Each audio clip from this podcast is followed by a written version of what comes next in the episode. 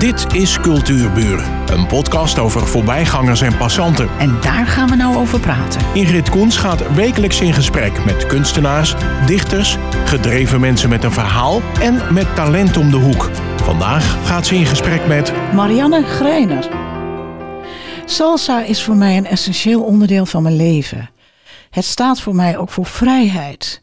Je hoofd leegmaken en je zorgen loslaten. Sinds salsa in mijn leven kwam, ben ik een ander mens geworden. Dat wil ik doorgeven. Hallo, leg dat eens uit. Toen ik voor het eerst kennis maakte met eh, de muziek van de salsa, het Caribisch gebied. Het is alsof er gelijk een knop in mij omging. Ik eh, werd door iemand uitgenodigd bij een concert om te komen kijken. Ik kwam daar binnen, de muziek begon, ik begon te dansen en ik ben de afgelopen 90 jaar niet meer gestopt. En de muziek, het dansen, het bewegen maakt zoveel los. En dat is iets waar ik ook heel veel andere mensen heel graag mee wil laten kennismaken. Waarom? Ik denk omdat ik gemerkt heb hoeveel het voor mensen kan betekenen. Ik heb heel veel leerlingen in de dansschool. En die zie ik binnenkomen. Ze komen uit hun werk, hoofd vol zorgen, uh, uh, moeie gezichten. Uh, de muziek begint, je ziet ze opklaren gebogen houding, komt recht omhoog. Ze beginnen naar elkaar te lachen, ze beginnen te bewegen. En na een uur zie je mensen stralend, ontspannen, relaxed, met een blij gezicht weer verdwijnen. En wat dansen en muziek voor mensen doet, en dan zeker salsa, dat, ja, dat heeft voor mij zoveel betekenis. Dat zou ik het liefst heel Noord-Holland mee bekend willen maken. um, nou, als ik, zo, als ik je zo stralend zie, uh, zie praten over salsa, dan lijkt het wel een therapie. Voor een gedeelte is dat ook zo. In, uh, mensen zouden dat wel eens kunnen nagaan zoeken op YouTube. Maar er zijn natuurlijk heel veel onderzoeken ook gedaan naar wat bewegen in het algemeen. Maar zeker ook bewegen op muziek voor mensen doet. En uh, sporten maakt natuurlijk endorfines los. Dat weten we allemaal inmiddels. Maar muziek doet zoveel meer. er gaan allerlei processen in je hersenen gebeuren. En uh, muziek maakt ook bewegen makkelijker. We geven bijvoorbeeld ook danslessen voor mensen met Parkinson, die makkelijker gaan oh, bewegen op het, op het ritme. Um, er zit een heel wetenschappelijk verhaal achter, maar dat vind ik voor de rest niet zo heel interessant. Ik zie gewoon elke dag weer wat vrolijke muziek, wat dansen met mensen doet. Maar wat je daar vertelt, mensen met Parkinson, dat vind ik indrukwekkend. Ja, dat klopt. Ze hebben jaren geleden al onderzoek gedaan. En uh, wat je ziet, mensen met Parkinson, Parkinson is natuurlijk een vorm van uh, niet aangeboren hersenletsel. En uh, mensen krijgen heel vaak last van, van uh, tremoren, dat kennen we, dat trillen. Maar ook heel vaak van freeze-verschijnselen. En dat betekent dat ze niet op gang kunnen komen. Dus ze weten wel wat ze willen doen, maar dat lichaam krijgt het juiste seintje niet meer. En wat je merkt is al helemaal simpel met een ritme, door te gaan tellen. 1, 2, 3 en dan gaan we. Ene voet, andere voet. Blijken mensen gewoon beter te kunnen gaan bewegen. En muziek maakt dat nog makkelijker, want uh, zeker muziek die wij gebruiken, uh, salsa en merengue, heeft een heel duidelijk ritme. En in 2014 uh, zijn wij al begonnen daarmee. En we geven dus elke week nu danslessen, uiteraard aangepast aan mensen met Parkinson. Die vaak ook echt schuifelend binnenkomen en gewoon rechtop de zaal verlaten. En, ja, en ze hebben ook gewoon zoveel lol met elkaar, met hun partner. Ook omdat je, je kent natuurlijk je eigen, je eigen verschijnselen, je weet dat van elkaar. Uh, ze kunnen elkaar ook uitlachen. Ze hebben zelfspot. En uh, dus, uh, ja, zeg maar, van de jongste 19-jarigen tot, tot mensen van 79 zie ik dansen. En allemaal met die grote lach. Oh, wat geweldig, Marianne. Dat vind ik echt, echt voor mij een openbaring. Ehm, kun je eens vertellen over de geschiedenis van de salsa? Ja, er zijn uiteraard verschillende verhalen. Want, een paar jaar geleden uh, ik heb ballroom gedanst en ik zag in jouw uh, cv dat jij dat ook hebt gedaan. Toen was er nog geen salsa. Dus ergens is dat begonnen. Uh, ja, de salsa in Nederland, als je daar naar kijkt, het dansen. Ja. Um, in de vorige eeuw, dat klinkt heel lang geleden, ja. maar dan heb je over de jaren 70 van de, werd er ook al salsa in Nederland gedanst. En ik ben daar zelf ook mee gegaan. En dat was de oude Cubaanse stijl, want de salsa heeft haar roots In Cuba uiteraard, Oh, het ja. Caribisch gebied. En voor een gedeelte de stijl die wij dansen ook in Puerto Rico, dus de Caribische eilanden. Ehm, maar toen ik ging dansen, in het begin werd er alleen Cubaans gedanst. Dat was de hele oude stijl. eh, veel naar achteren stappen, weinig regels. Ehm, en toen ik een paar jaar danste, eh, toen merkte ik op de feestjes dat ik steeds meer botsingen kreeg, fysiek, omdat mensen iets anders deden. En in de jaren 80 van de vorige eeuw ehm, is de LA-stijl salsa in Nederland geïntroduceerd. En dat is eigenlijk salsa aangepast voor onze Europeanen. Ik zeg het even heel netjes. Eh, wat ze gedaan hebben, ehm, eh, vanuit de salsa hebben ze een aantal leiden- en volgentechnieken uit, uit de ballroom hebben ze geïntroduceerd, waardoor je mensen makkelijker salsa kan leren dansen. Ehm, en vanuit de jaren 80 van de vorige eeuw is eh, salsa eigenlijk uitgerold hier eh, in Nederland. Eh, dat is gedaan door iemand in Haarlem, notabene, dus eigenlijk vlakbij. Die stijl heb ik toen opgepikt. En ehm, onze dansschool is, is pas wat later begonnen, uiteraard. Ehm, maar wat je ziet is dat eh, toen wij begonnen hier eh, in Heergewaard... zijn we begonnen met eerste lessen, 2003 uiteindelijk, eigen dansschool...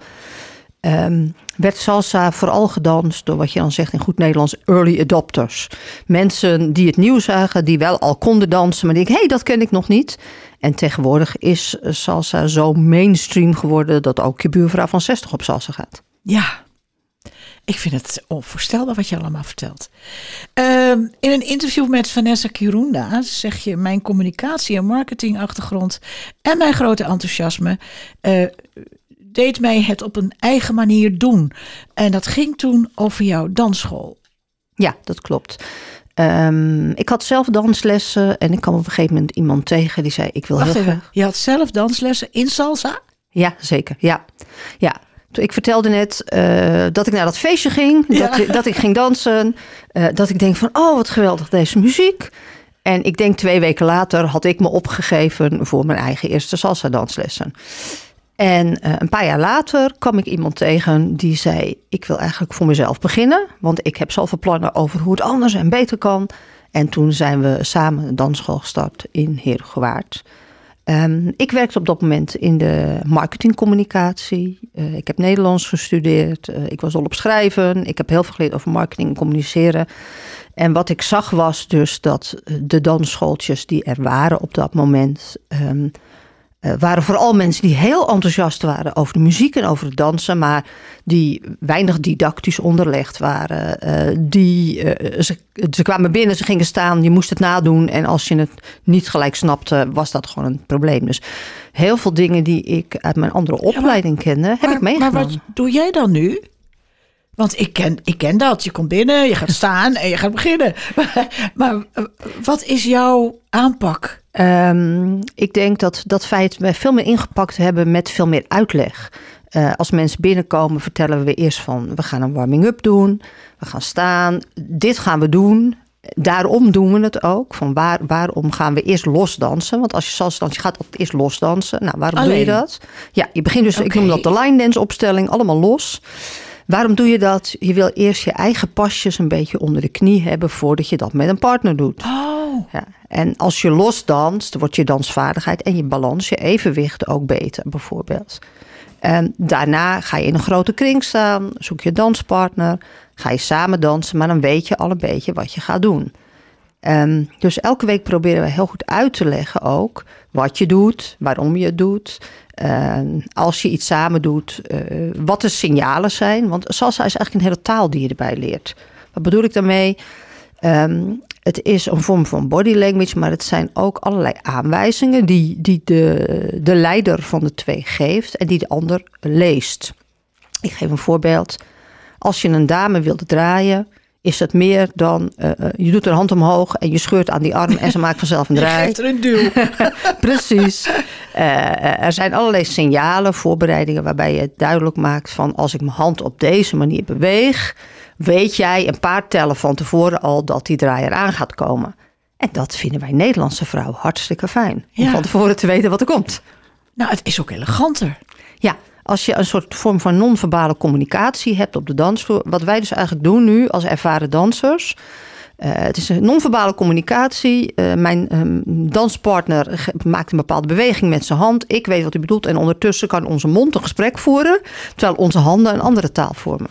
En dat is heel bijzonder. En Ja. heel goed voor je hersenen. Ja, ik vind dat heel spannend. Ja, ik vind dat heel spannend. Het klinkt wel heel technisch zo misschien. Hè? Kijk, Nou nee, maar als je... Ballroom is natuurlijk eigenlijk ook zoiets. Alleen Correct. is dat eh, ja, anders. Anders. Andere muziek, maar het systeem is gelijk. ja, voor een Daar krijg je ook die seintjes van je Ja. partner als je iets gaat doen. Dat klopt. Alleen bij ballroom worden er meer figuren ingestudeerd. En salsa blijft in die zin die vrije dans die het ooit geweest is, dat je veel meer bouwstenen krijgt. Ik noem het altijd Lego. Joh, Wij hadden al Lego maar- Masters in de salsa voor het op tv was. Je krijgt bouwstenen en daarmee bouw je je eigen combinaties. maar dan moet je creatief zijn. Ja, uiteraard wel. Hoe, hoe doe je dat met je leerlingen? Nou, kijk, je begint, dat vertel ik ook als mijn leerlingen bij de eerste les komen. Ik zeg, jongens, jullie hadden een bepaald beeld. Je werd vanmorgen wakker. Je zat op de rand van je bed. Je dacht, yes, mijn eerste salsa les. En dan heb je een beeld van, van feesten, van muziek, van, van eh, wervelende rode rokjes. Eh, Dat is er allemaal. Maar bij alles, zoals je dat moet leren, moet je gewoon eerst leren. Wat moet ik technisch doen? hey, wanneer moet ik een hand omhoog doen? hey, wat gaan mijn voeten doen als mijn handen tegelijk bewegen? Dus daar begint het allemaal mee. En stapje voor stapje, bouwsteen voor bouwsteen, ga je dingen in elkaar zetten. En eh, ik zie ook vaak, dat duurt vaak een paar weken. En als de kwartjes dan vallen, dan eh, zie je ook inderdaad dat het steeds sneller gaat met leren. Wat leuk. Salsa is dus een hele cultuur. Ja, ja, ja, ja. Het, is, het, het is een andere vorm van dansen, omdat je creatiever leert dansen. En wat ik het leuke vind van salsa is ook dat iedereen met iedereen danst. Van jong tot oud, van groot tot klein, van dik tot dun. Iedereen danst met iedereen. En je danst dus ook niet elke week alleen maar met je eigen partner. Oké. Je komt wel altijd met z'n tweeën binnen. Nee, dat hoeft niet. Ik schat in mijn dansschool dat 60% van de mensen alleen komt. En maar 40% 60%? koppels zijn. Ja. Oh, dat vind ik heel veel. En eh, een leeftijd? De, nou, wat ik zei, de jongste is 19 uit mijn hoofd. En de oudste- is volgens mij op dit moment 79. Eh, dus het is echt alles door elkaar. Eh, de gemiddelde leeftijd van salsa-dansers hier in de Kop van Noord-Holland ligt wel hoger dan in de Randstad. In alle grote steden is salsa ook waanzinnig populair, vooral onder de studenten. Maar omdat we hier niet echt de studentensteden hebben, zie je wel dat de gemiddelde leeftijd hoger ligt. Er zijn heel veel vooroordelen van mensen die zeggen: Oh ja, maar dat zijn al van die jonge mensen. Nou, dertigers, veertigers, vijftigers, zestigers dansen ook allemaal salsa hier. Maar voeg je ze allemaal bij elkaar? Zijn er toch wel eh, clubs van eh, In principe, kijk. wat eh, ouderen? Ja, wij werken eh, met cursussen van tien weken. Dus voor ons is het ook elke tien weken bij een proefles, bij een open dag, weer een verrassing wie er binnenkomt.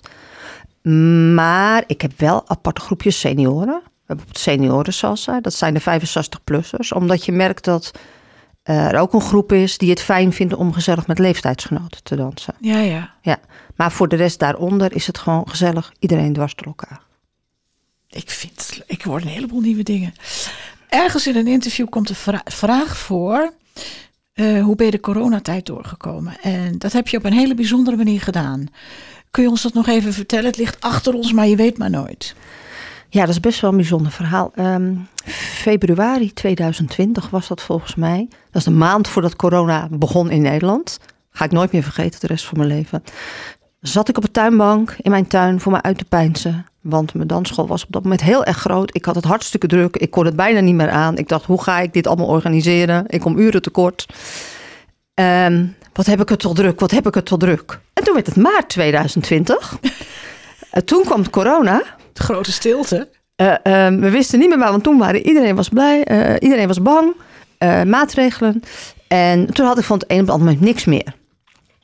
En het eerste wat mij gebeurde, is, ik, toen wist ik ogenblikkelijk, oké, maar dit gaat me niet gebeuren. Die salsa, dat is mijn grote passie. Hier gaan we mee verder. Dus op dat moment zijn we creatief gaan kijken, niet naar wat er niet kon, maar wat er wel kon. Ehm, en we hebben heel veel dingen gedaan. Eh, zo gauw dat weer kon, zijn we buiten gaan dansen. We hebben buiten staan te dansen op eh, de betonnen baan van de ijsbaan, de Meent. Want Oh. eh, als daar geen ijs op ligt, eh, zomers, is dat gewoon een betaalde bol. Ja, precies. Eh, we, we hebben buiten gestaan met pionnetjes. We hebben eerst los gedanst. Daarna toen het iets meer kon, hebben we tijdelijk dus allemaal vaste koppels gevormd. Dus dan danste je alleen maar met één persoon. Risico kleiner. Allemaal. En, mondkapje voor? Ja, mondkapjes was alleen altijd bij het binnenkomen van oh, ja, zalen. Maar bij sport, ja, dansen met een mondkapje is niet gezond hoor. Uh, dus uh, zo gaan mensen binnenkwamen, gingen die dingen lekker allemaal af. En het stonden allemaal pionnetjes in de zaal met drie meter ertussen op afstand. En zo hebben we die hele periode toch iedereen die dat wel kon en wilde en durfde kunnen doordansen. Wat en we, leuk. En we zijn er nog. Ja, je bent er nog. Ja, inderdaad. En hoeveel leerlingen heb je zo'n beetje ongeveer? Uh, op dit moment zitten we weer rond de 350 leerlingen. Doe je dat en alleen? Dat, ja, ik, ja, ik ben ZZP'er, maar ik heb natuurlijk een heel team van mensen om me heen die allemaal komen assisteren. Wat gebeurt er? Uh, ik geef les uh, met een assistent. Uh, op andere locaties staan andere mensen les te geven. En dat zijn allemaal mensen die overdag andere leuke banen hebben. Maar die net zo gegrepen zijn door het salsa en het Caribische virus als ik. En die dus ook s'avonds een aantal uurtjes les komen geven. Ja, ja, want zoveel leerlingen, dat trek je natuurlijk niet alleen. En hoe zit het met uh, feesten? Geef je ook uh, salsa-feesten? Ja, dat doen we nog steeds, inderdaad. Vertel en dat daar is... eens iets van. Oh, dat vind je spannend, ik zie het. Um, uh, wat wij doen is, als je iets leert in de les, wil je natuurlijk ook gaan oefenen. Dus elke laatste zaterdag van de maand hebben we salsafeest. Dat heet tegenwoordig een social of een party. Ja. En uh, dat is, uh, we, we, huren dan de dansschool van Biersteken, de ballroomzaal, lekkere grote zaal. En daar kunnen mensen gewoon komen vrij dansen. Ja, en, leuk is dat. En dat is niet alleen voor leerlingen, ook mensen van buitenaf, van andere dansscholen van verder weg, die komen er allemaal naartoe. En die kunnen allemaal met elkaar dansen, met een DJ, gewoon laagdrempelig.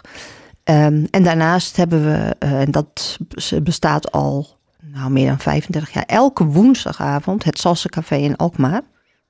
Toen uh, ik nog klein was, was dat in Atlantis, de voorloper van Podium oh, ja. Victorie. Uh, en ook daar nog steeds elke woensdag na de lessen komen dansliefhebbers uit de hele kop van Noord-Holland daar bij elkaar. Om toch even midden in die week weer even hun verslaving uh, te bevredigen met een paar uurtjes salsa dansen. Wat leuk. maar waar geef je dan les? Want ik dacht dat je in Biersteker, de school van Biersteker, les gaf. Maar waar geef je dan les? Nee, wij geven les op heel veel verschillende locaties. Oh vanaf het begin uh, heb ik de beslissing genomen om niet een eigen pand te gaan huren, maar om naar de mensen toe te komen. Dus wij geven dansles in Heerhugowaard, in Alkmaar, in Schagen. Adressen erbij meteen even. Um, op heel veel locaties. In Heerhugowaard staan we in de balletschool. We gaan naar wijkcentrum Welke De Zon. balletschool? He, he, balletschool Heerhugowaard. Oké. Okay. Is dat wijkcentrum De Zon in de stad van De Zon. In Schagen staan we in Dansstudio Chantal. Uh, in Spartahal. In Heerhugowaard staan we in Podium Victorie. We staan bij de Meent. We staan in wijkcentrum De Mare. Dus we proberen ook op heel veel plekken aanwezig te zijn. Zodat we dichter bij mensen zijn. Ja, dat is een hele lijst. Maar als ik je nou op wil zoeken uh, op Google, dan is het Marianne Greiner Salsa. Ik denk dat dat genoeg is, hè? Uh, ja, ik denk Vind dat je... ik dan al die adressen uh, om te zoeken of er een naar mijn. Uh, ja, mijn want dan, dan kom je uit bij dansschool Sizzling Salsa. Dan kom je op de website en dan heb je alles. Sizzling Salsa. Ja, Sizzling. S-I. Ja, S-I-Z-Z-L-I-N-G. En sizzling betekent natuurlijk sissend, zoals je uh, in een pannetje iets bakt. Dus sissend, warm, heet, spannend, sprankelend. Dat. ja. Um, dat was de website www.sislingsalsa.nl. Ja, maar als je zoekt op salsa Heerhugowaard, salsa Alkmaar, salsa Schagen, vind je mij ook gelijk. Oké. Okay. Um, dus we komen er altijd achter. Die website hebben we gehad. En dan kom ik deze te tekst tegen.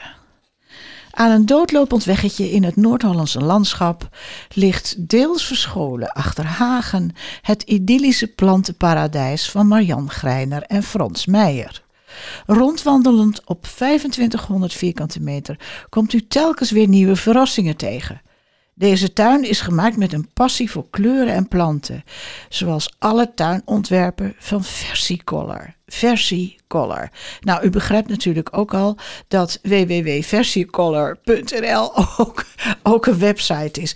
Dat is. Is dat je hobby of is dat Wat, wat is dat? Want het- ik heb op de website gekeken en ik zie een enorm landgoed.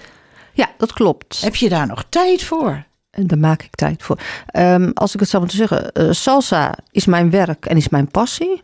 En daarnaast heb ik een tuin van een kwart hectare. En dat is mijn levensvervulling. Ik heb de groene genen van mijn vader geërfd. Dus ik weet niet beter als tuinen, planten. Dat, dat is geweldig. Ik ben op mijn negentiende begonnen met tuinieren. Eh, ik heb deze tuin sinds mijn 24ste samen met mijn partner. En dat is een heel complex eh, van eh, op een kwart hectare 12, 13 verschillende soorten tuinen. Waar je van de ene naar de andere sfeer loopt. Met kleuren, versicolor, hè, meerkleurig. En ehm, wat het mooie is, eh, is de afwisseling juist. S'morgens sta ik vroeg op. Dan doe ik mijn kantoorwerk voor de dansschool. Ga ik mailtjes beantwoorden, advertenties maken. Lijsten klaarmaken, lessen voorbereiden. Daar pas ik de, ga ik mijn tas inpakken. En dan eh, aan het eind van de ochtend doe ik mijn vieze oude tuinbroek aan. Ga ik lekker naar buiten. In de rust. Hoor ik vogeltjes. Handen in de prut. Lekker eh, bezig. Mooie dingen maken. En aan het eind van de middag springen we onder de douche. Pakken we de tas. En dan gaan we dansles geven. Prachtig. Maar zo'n groot terrein met z'n tweeën, dat is toch wel heftig? Ja, het is, het is wel doorwerken. Maar wij zijn inderdaad geen mensen die het fijn vinden om op de bank te zitten. Dus wij zijn lekker in beweging. Eh, we hoeven nooit naar de sportschool. Dus eh, of, we zijn, of we zijn aan het turneren of ik ben aan het dansen. Ja, en je, je, je zei ook straks even zo van, ik heb ook Nederlands gestudeerd. Dus toen ik die, eh, die website zat te bekijken van eh Versicolor. Versicolor is trouwens met een V, eventjes ter verduidelijking. Ehm, toen kwam ik ook columns tegen. Jij schrijft ook columns op je eh, website. Ja, dat klopt. Nou, er was er één die pakte mij, dus ik ben zo vrij geweest om hem uit te printen. Zou je die voor mij willen voorlezen? Ja, tuurlijk. Het heet De Bruine Tuin. Na het overdadig snoepen van volop bloeiende borders, smullen van knalcombinaties en waden door zeeën van kleur, geniet ik in de november- en decembermaand van de kleinere dingen.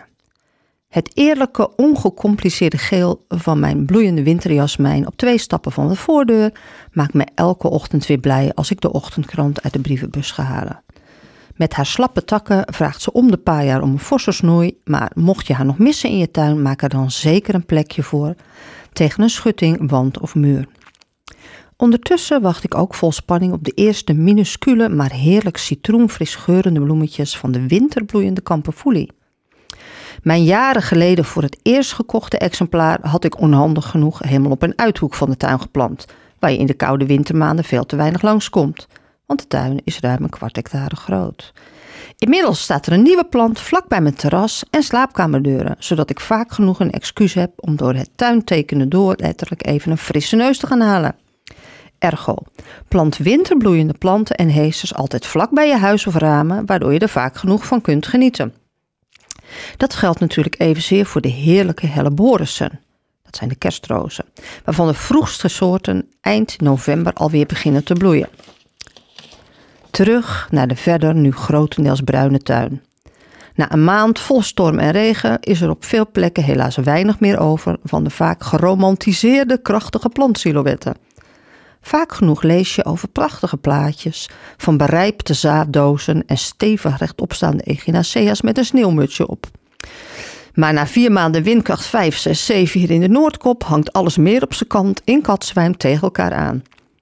Gelukkig zijn er de stoere siergrassen die zich hier op de natte klei wel goed staande houden, zoals de miscanthus kanjers en de calamagrostis bikkels. En zoals Piet Oudolf ooit legendarisch sprak, bruin is ook een kleur. Helemaal mee eens. Helemaal mee eens. Mag ik je hartelijk bedanken dat je er was. Heel erg graag en gedaan. eh, misschien wil je nog een keer terugkomen om te praten over je tuin. Met grote liefde. Oké, dankjewel. Graag gedaan. Dit was Cultuurbuur, een podcast van Ingrid Koens en Streekstad Centraal. Bedankt voor de aandacht en tot de volgende Cultuurbuur.